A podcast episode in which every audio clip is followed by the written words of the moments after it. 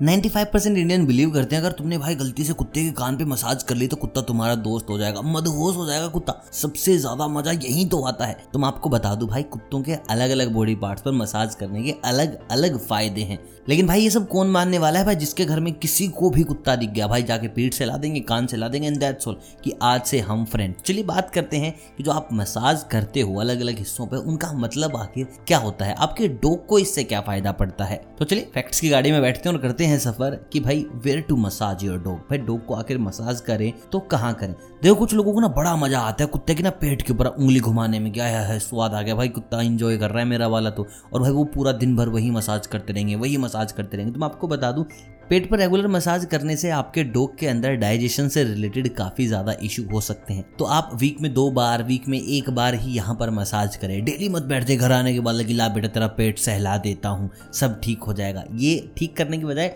खराब कर देगा काम को। दूसरी चीज़ आती है पीठ। भाई लोग कुत्तों की पीठ पर बहुत मसाज करते हैं ना, वो एक एरिया जहाँ पर आराम से खुलकर हाथ घुमाया जा सकता है। तो मैं आपको बता दूँ, जो लोग ये कर रहे हैं बेल्ट यहाँ से जब कुत्ते थक जाते हैं रेस्टलेसनेस हो जाती है कुत्तों को तो यहाँ मसाज करने से उनको सबसे ज़्यादा फ़ायदा मिलता है, यानी कि वो सबसे ज़्यादा इंजॉय करते हैं। जब भी कुत्ता आपका थका हुआ है, घबराया हुआ है रेस्टलेसनेस के अंदर आ चुका है तो आप पीठ पर मसाज करिए। यहाँ आपको सबसे ज़्यादा फ़ायदा मिलेगा।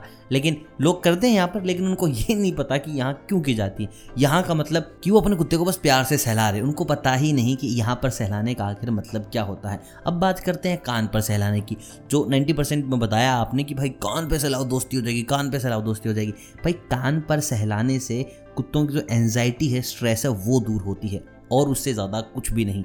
अगर कुत्ता स्ट्रेस में है एनजाइटी में है तो भाई आप उसके कान घुमाते रहो, कान घुमाते रहो, भाई वो चीज़ें उसकी दूर हो जाएँगी। बाकी कान के सहलाने से और दोस्ती से भाई दूर दूर तक कोई ताल्लुकात नहीं है। लेकिन हम लोग कर देंगे भाई, कर देंगे। लोग ऐसे ही तो करते अगली चीज़, देखिए बहुत सारे लोगों को ऐसा लगता है, जो गर्दन के नीचे का हिस्सा है ना, जो खड़े होते जो आप उनको चेस्ट भी बोल सकते हो खड़े होने के बाद तो वहाँ पर भाई गुदगुदी करने से ना कुत्ते बड़े में इन्जॉय करते हैं। यहाँ पर सब ज़्यादा उनकी हँसी निकलती है।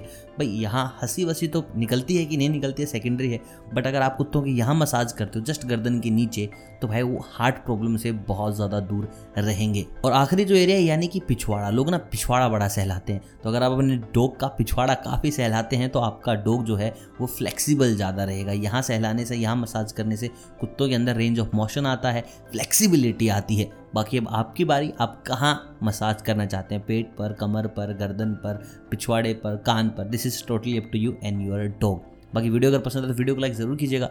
चैनल को कीजिएगा सब्सक्राइब अगर आप चैनल पर नए हैं तो। बाकी एंड में बस इतना ही पूछूँगा कि आप अपने डॉग को कहाँ मसाज करते हैं? डू लेटेस्ट नो तब तक आप सभी को अलविदा।